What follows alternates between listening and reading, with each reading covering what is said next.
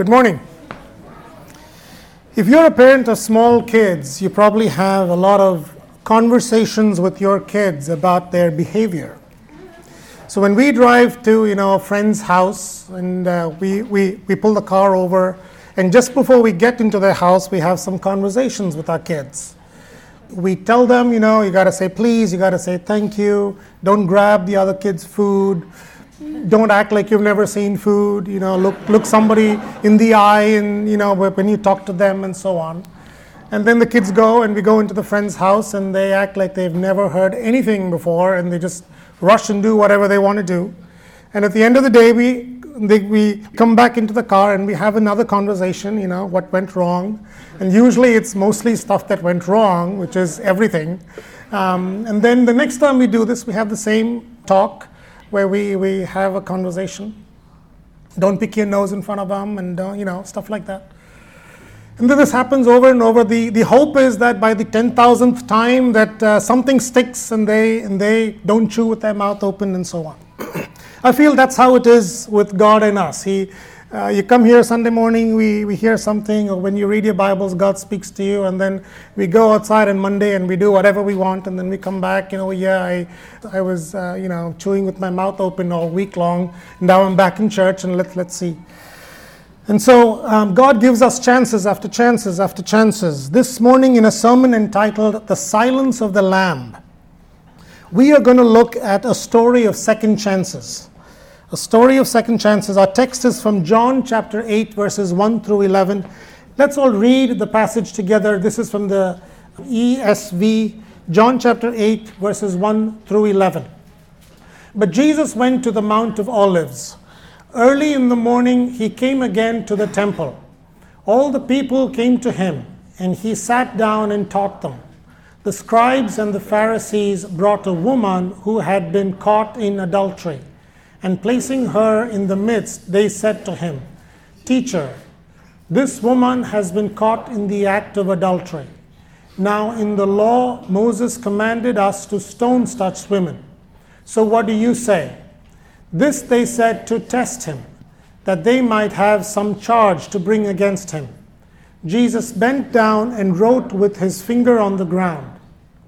And as they continued to ask him, he stood up and said to them, "Let him who is without sin among you be the first to throw a stone at her." And once more he bent down and wrote on the ground. But when they heard it, they went away one by one, beginning with the older ones. And Jesus was left alone with the woman standing before him. Jesus stood up and said to her, "Woman, where are they? Has no one condemned you?" She said, "No one, Lord." And Jesus said, "Neither do I condemn you. Go, and from now on, sin no more." I've divided this sermon into five parts. In the first part, we will look at the accusation. In the second part, we will look at the silence. In the third part, we will look at the condition. In the fourth part, we will look at the escape. And in the fifth part, we will look at the verdict. I hope to rush through the first four sections and spend a little more time in the fifth section. First, let's look at the accusation, and that's from verses three to five. The teachers of the law and the Pharisees brought in a woman caught in adultery. They made her stand before the group and said to Jesus, "Teacher, this woman is caught in the act of adultery. In the law, Moses commanded us to stone such women. What do you say?" Now, this was a legitimate accusation. It sounds like a real question, and it was a real question, except that if you know the history of the Pharisees and Jesus, they're always trying to trick Jesus. In fact, it was actually illegal for them to come with a street trial because there were courts for such trials. So street trials were actually illegal. But what does the law of Moses say about adultery? What does it say? It says that adultery is punishable by death. It doesn't specify exactly what kind of death, but it is punishable by death. The only time the law of Moses says that it is punishable by stoning is if the woman is the daughter of a priest or engaged. In these two conditions, it's stoning that is required. So then the other question is, well, if they brought in a woman, where is the man? Where is the father who is probably a priest? Or where is the fiancé of this woman? We talk about stoning sometimes, but we don't really know what exactly happens in stoning. In The Stoning of Soraya M., a two thousand eight movie based on the true story of an Iranian woman who was falsely accused of adultery. And in this story, the husband falsely accused her. He was committing adultery, but he accused her of committing adultery so he could get her off his back. He convinced her dad that she was committing adultery and convinced the village that she was committing adultery, and they brought her outside and stoned her. How does stoning happen? A hole is dug in the ground and the victim is lowered down into the hole, either waist high or chest high. In Islamic cultures, they do the wrapping of the body as if for burial before they put the victim down into that hole. Otherwise, they would just cover the head of the victim and the exposed part of the body of the victim and leave the victim standing there. Then the people would come a little away and start throwing stones at them. And the rule was, you don't want to throw small pebbles because that's not going to kill anybody. And you don't want to throw big rocks because that's going to kill somebody too soon. So by rule, you throw moderate-sized rocks at a person's head and torso until they are dead. And sometimes there can be a doctor among the crowd who will come and check. If the victim is not moving, they will come and check to see if the patient or if the victim is dead or not. And if the victim is dead, that's the end of the stoning. If the victim is not dead, they step back again and the stoning continues until the victim is dead. Stephen, the first martyr, the first Christian martyr, was killed by stoning, exactly this way.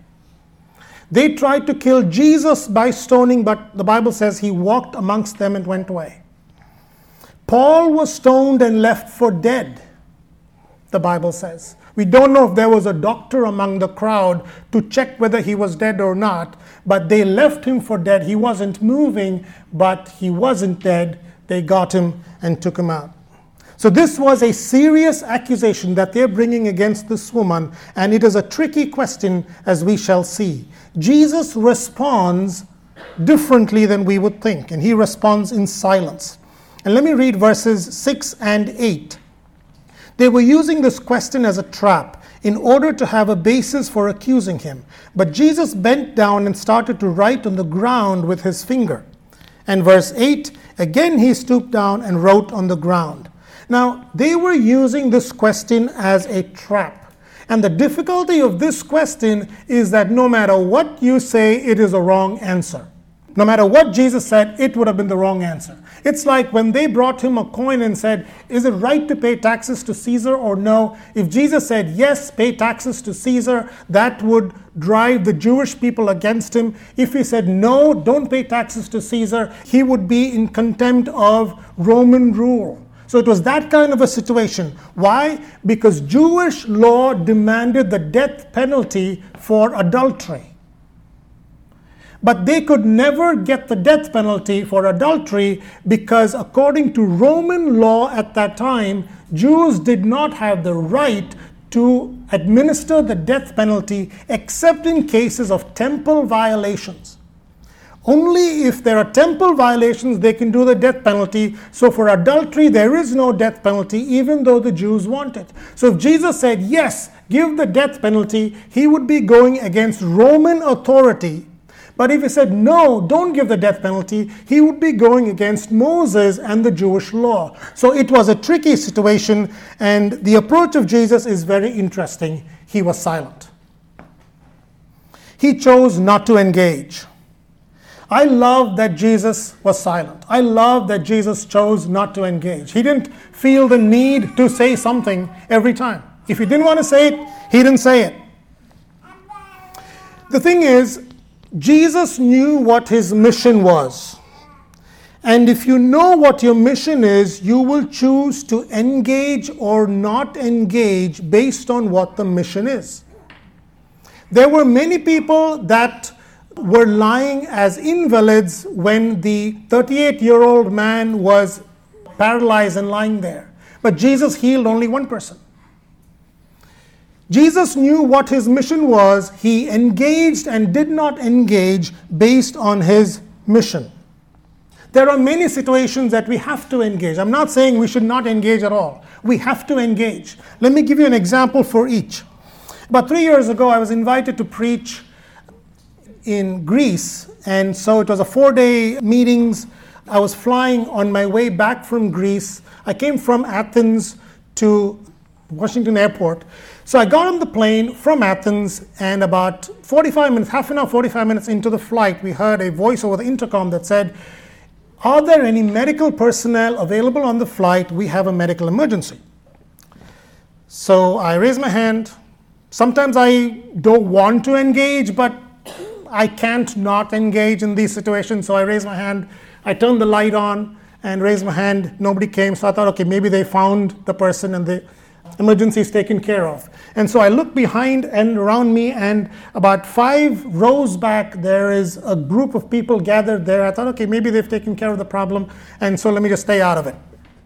But of course, I can't just ignore it. So I got up and went there, and there was an eighty-year-old lady that had passed out. She was traveling alone, and she had passed out.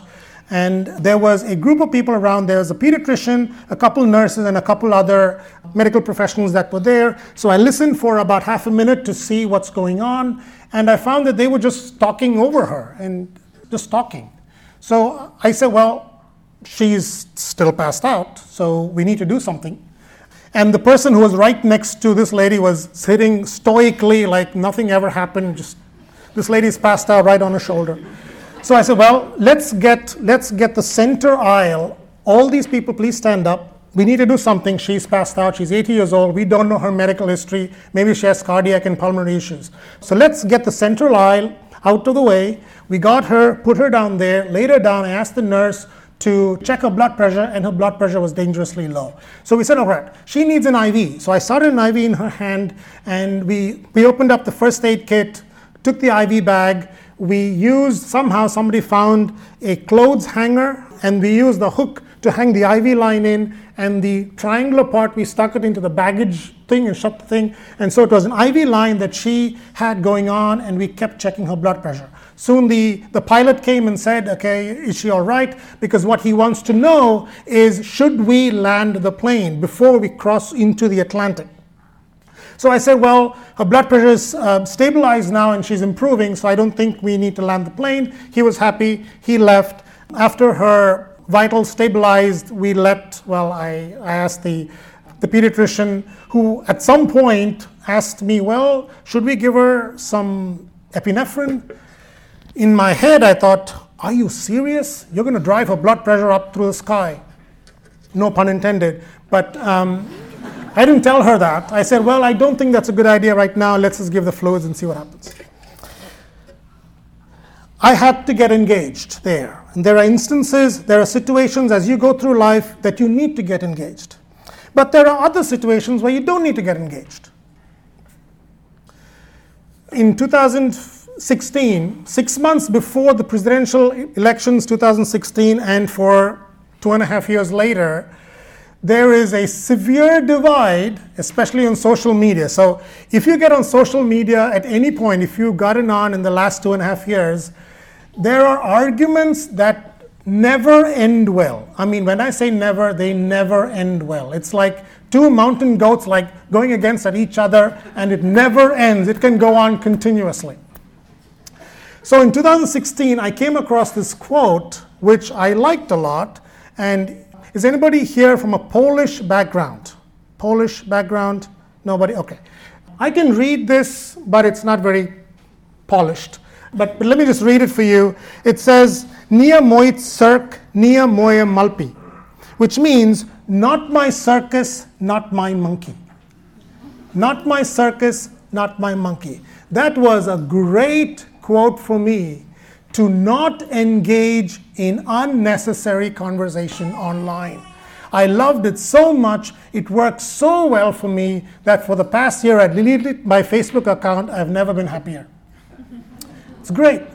When you know what your goal is, When you know what your vision is, what your mission is, there are more things you will say no to and less things you will say yes to. For everything I say yes to, there are about twenty things I say no to. Jesus chose not to engage in this situation, but they ignored his silence and they kept asking him, so he gave them this condition. Verse seven, when they kept on questioning him, he straightened up and said to them, "Let any one of you who is without sin be the first to throw a stone at her." Now, Jesus gave them an opportunity to walk away. He kept quiet, he wrote on the ground. He gave them an opportunity to walk away, but they didn't. And by law there, the witnesses should be the first ones to throw the stone. That's how it is. If you're bringing a case against somebody, you care about the case enough and you are convinced of the truth enough that you're the first one to throw the stone. On the other hand, if you bring a false witness against somebody and they find out, you face the stoning instead of the other victim you wanted killed. So Jesus gave them an opportunity, they persisted, so he gave his opinion. And his opinion, his response is brilliant because he didn't ask for the death penalty, so he wasn't going up against Roman authority. And he didn't negate the death penalty, so he wasn't going against Jewish law and Moses. But he used the same law that they used to accuse her. He used that same law to show that they are all breakers of that law. It was fun for them while the spotlight was on somebody else. But once the spotlight was turned on them, they could not get out of there fast enough, and so they make their escape. In verse nine, at this, those who heard began to go away one at a time, the older ones first, until only Jesus was left, with the woman still standing there. They were correct in their assessment of her sin. She had broken the law. But the comment by Jesus opened their mind wide enough so that they could see that they were also breakers of the law. And when they recognized that, they got up and walked away. And so we come fifthly to the verdict that Jesus gave in verse ten and eleven. Jesus straightened up and asked her, "Woman, where are they? Has no one condemned you?" "No one, sir," she said. "Then neither do I condemn you," Jesus declared. "Go now and leave your life of sin." It says, go now and leave your life of sin. Sin cannot be ignored. And God does not excuse sin. He never ignores sin. The starting point of the Christian gospel is that we are all sinners. That's where it begins. God does not excuse sin. In the Islamic faith, a person goes to heaven because Allah forgives them and excuses their sin. On what basis does he excuse their sin? Just on his will. The biblical God does not excuse our sin. And then Jesus said, "Has no one condemned you?" Well, they didn't condemn her because under the law they were also sinners. And so they didn't condemn her. And we've used the word condemn a lot, and so we've heard this word before, but let me ask you, what does condemn mean? What does it mean to condemn? Condemn is to declare a person guilty and worthy of punishment. That's what condemn means. Condemnation is to declare a person guilty and worthy of punishment. It is a legal term. It is a declaration of guilt. So a victim comes, an offender comes, and the judge says, "You are guilty." That is condemning and decreeing punishment after that. The opposing word in legal terms is the word justify or justification, which means declaring as righteous. Let me give you an example to show the difference between declaring guilty and declaring righteous. Let's say that you're watching a basketball game. And in the basketball game, you find that somebody has done a foul. But the referee did not see it. The referee didn't see a foul that took place, so he called for the play to continue as usual. So even though that person did a foul and is guilty, the referee declared it righteous. Even though it was guilty, he declared it righteous, and so that is justification. Let's say that the play continued and there was a good play going on, but the referee falsely called it as a foul. In that case, even though it was a good play, there was nothing wrong. The referee condemned that play and called it guilty. So you see, it's not whether there is guilt or righteousness, it is whether it has been declared that way or not. The thing about God is that he is not going to declare something as guilty that is not guilty. He's not going to declare something as righteous that is not righteous. So with God, the, the referee situation does not happen, because God is going to call what is righteous as righteous and what is guilty as guilty. So in this situation, Jesus did not condemn her. Jesus did not call her guilty, even though you and I know that she was guilty. The people in that group were guilty. Jesus did not condemn them. In fact, John chapter three verse seventeen reads, "For God did not send his Son into the world to condemn the world, but to save the world through it." Jesus does not call us guilty when we are guilty. Why? Why doesn't Jesus call us guilty when we are guilty? You would think that Jesus would tell us if we are guilty. Let me give you two reasons why Jesus does not condemn us. First one is that we are condemned already. And I'm going to read five, um, four verses to make my point. Romans chapter five verse sixteen reads, "The judgment followed one sin and brought condemnation." One sin of Adam resulted in condemnation. Romans chapter five verse twelve, "Sin entered the world through one man, and death through sin. And in this way death came to all people, because all sinned." So the moment Adam sinned, death came to him. And the moment we are born, we are sinners. We are sinners by birth, so we are guilty by birth. We are condemned by birth. And if you're a sinner by birth, then you deserve death, because Romans chapter six verse twenty-three reads, "For the wages of sin is death."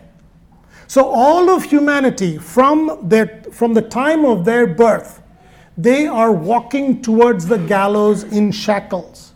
John chapter three and verse eighteen reads, "Whoever believes in him is not condemned, but whoever does not believe stands condemned already."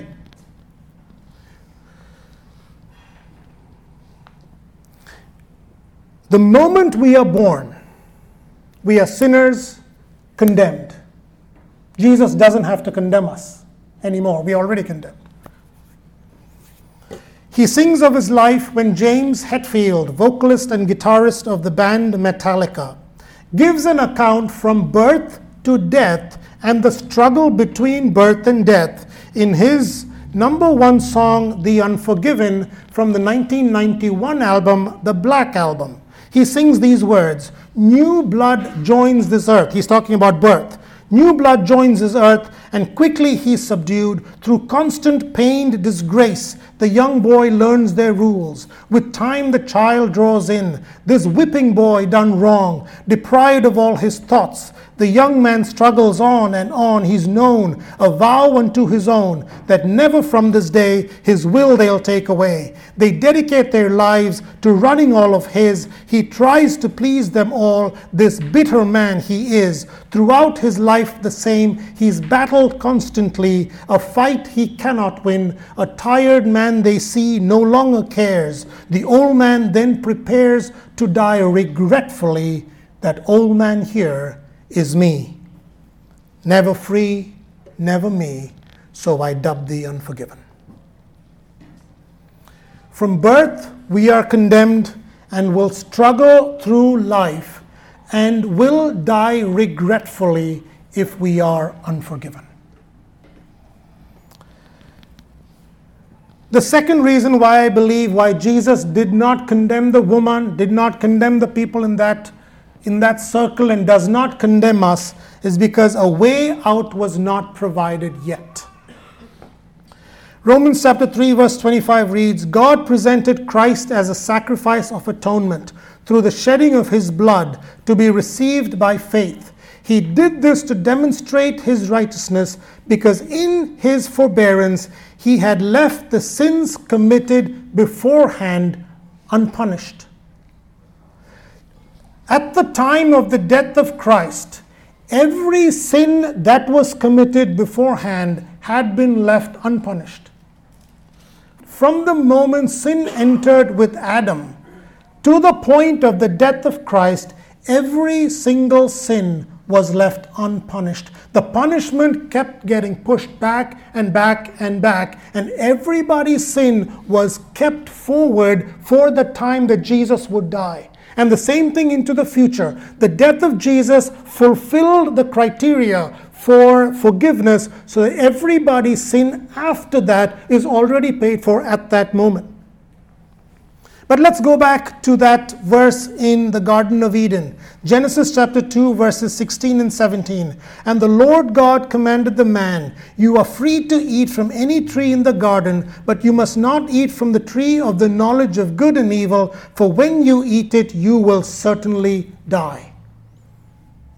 As clear as day, if you eat it, you will die. Adam ate it. What should happen next? Let me ask you three questions, okay? You get one hundred points for participation. You get zero points for non-participation. I'm going to ask you three questions, and you can raise your hands based on these three questions. Did Adam die immediately? Did Adam die immediately? Okay. Did Adam die later? Did Adam die later? Some of you still think Adam is alive. Okay. Okay. Did Adam die later? Okay. Did Adam not die? Anybody thinks Adam did not die? Okay. All three answers are correct. Did Adam die immediately? Yes. Did he die later? Yes. Did he not die? Yes. Because there are three deaths that are mentioned there. There are three stages of death mentioned in the Bible. There is a spiritual death, there is a physical death, there is an eternal death. So the moment Adam sinned, he lost fellowship with God. God sent him out of the garden. He had a spiritual death right away. So nobody raised their hands. Nobody got points on that one. Later, he died a physical death. But what happened to eternal death? He did not die an eternal death. Eternal death was pushed back. So for every person born since then, we have, because we are sinners at birth, we are spiritually dead at birth. And so the Bible says, Paul says in Ephesians chapter two, that we were dead in our trespasses. We were dead in our trespasses and sins. So we were spiritually dead at birth, and we will physically die at death. So we are spiritually dead. We will physically die, but what happens to eternal death? What happened from the time of Adam till the time of Christ? God pushed forward the eternal death. Why did God push forward everybody's eternal death way into the future? So that somewhere between now and that future, he could provide a way out. There was no way out. All of us had spiritual death, we will face physical death, and we will face eternal death, separated for eternity away from God. But somewhere along the line, as we were walking towards eternal death, God pushed eternal death back all the way far back so that he could make a way. He could have stood back and just let people walk on to their eternal death. But his grace and his love for us was so much that he could not let that happen. And he would provide that way. And to provide that way, the silence of the Lamb was imperative. In this text, Jesus was silent before people that accused the woman correctly. But there would come a time when he would be silent when people accused him falsely. In Matthew chapter twenty-six and verse sixty-two, when the high priest stood up and said to Jesus, "Are you not going to answer? What is this testimony that these men are bringing against you?" But Jesus remained silent. He was just accused of blasphemy. What is the punishment for blasphemy, you ask? Great guess, stoning. Stephen was accused of blasphemy and stoned to death. Jesus could easily have proven his innocence. Easily. He could have proven his innocence. But that does not solve the problem of our predicament of impending eternal death. All the sins from the time of Adam till this moment was pushed back and unpunished, and Jesus had to be silent to make that crucifixion happen. There were numerous occasions when Jesus could have been silent, and he did. Let me, let me point to one particular incident. The context is Jesus and his eleven disciples now are in the Garden of Gethsemane, and they had just finished praying. Judas and his band of soldiers come to arrest Jesus. He betrays, they arrest him. They have two swords. The Jesus group has two swords. Peter has one of them. He pulls out one of the swords, swings wildly, chops off the ear of a servant by the name of Malchus. And the moment that happens, this is what Jesus said. In Matthew twenty-six, verse fifty-two, "Put your sword back in its place," Jesus said to him, "for all who draw the sword will die by the sword.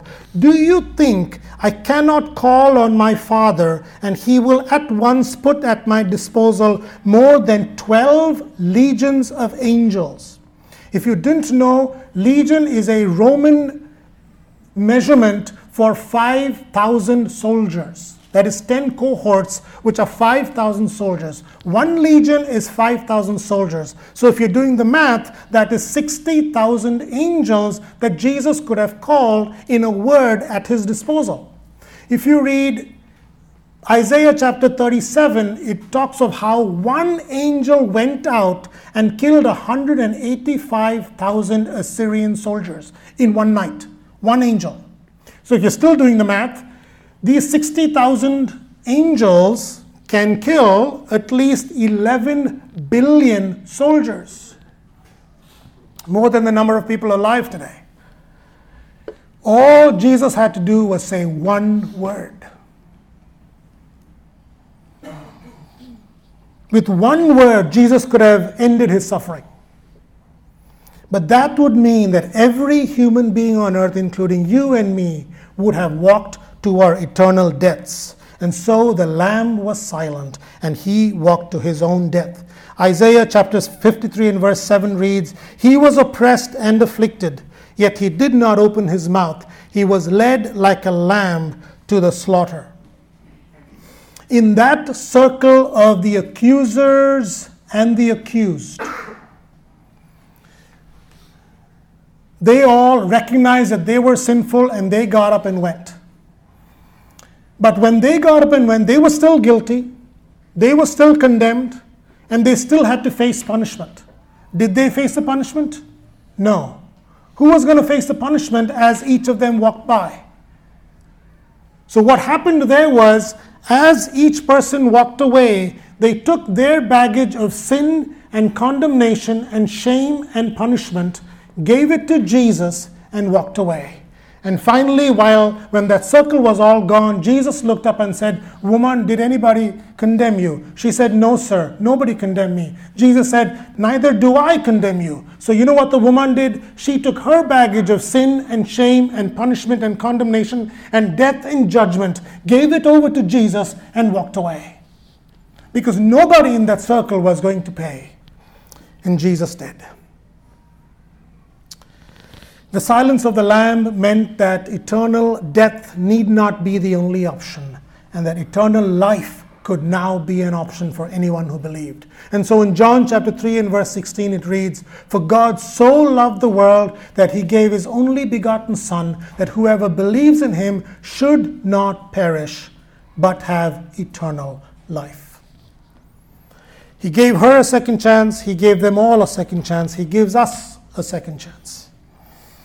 I'm going to invite us to pray, and I'm going to give the opportunity for three groups of people to respond to the sermon.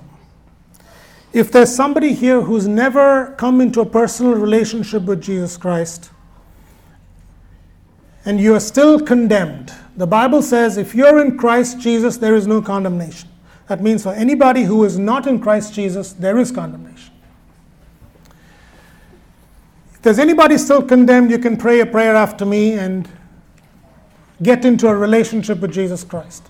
Or if there's anybody who is not able to balance engagement versus non-engagement. Or if there's anybody who has missed the first chance at obedience. God has told you multiple times to do certain things. Multiple times. And we have ignored and ignored and ignored. God is giving us yet another chance. God is a God of the second chance, but He's not the God of endless chances. The chances will soon end at some point. If there's anybody here who's never invited Jesus into your life, you can pray this prayer after me. Let's close our eyes, bow our heads. You can pray a prayer like this, and if it's something that you mean from the bottom of your heart, God will fulfill His end of the promise. You can say, Lord Jesus, I am a sinner. I was born a sinner and I continue to sin. I deserve punishment, I deserve death, I am condemned. Thank you for taking my place on the cross. Thank you for dying for me. Thank you for dying for my sin. Thank you for your life, your death, your resurrection. Thank you for the hope of eternal life. I ask you to come into my life and make me complete. In Jesus' name I pray. Amen.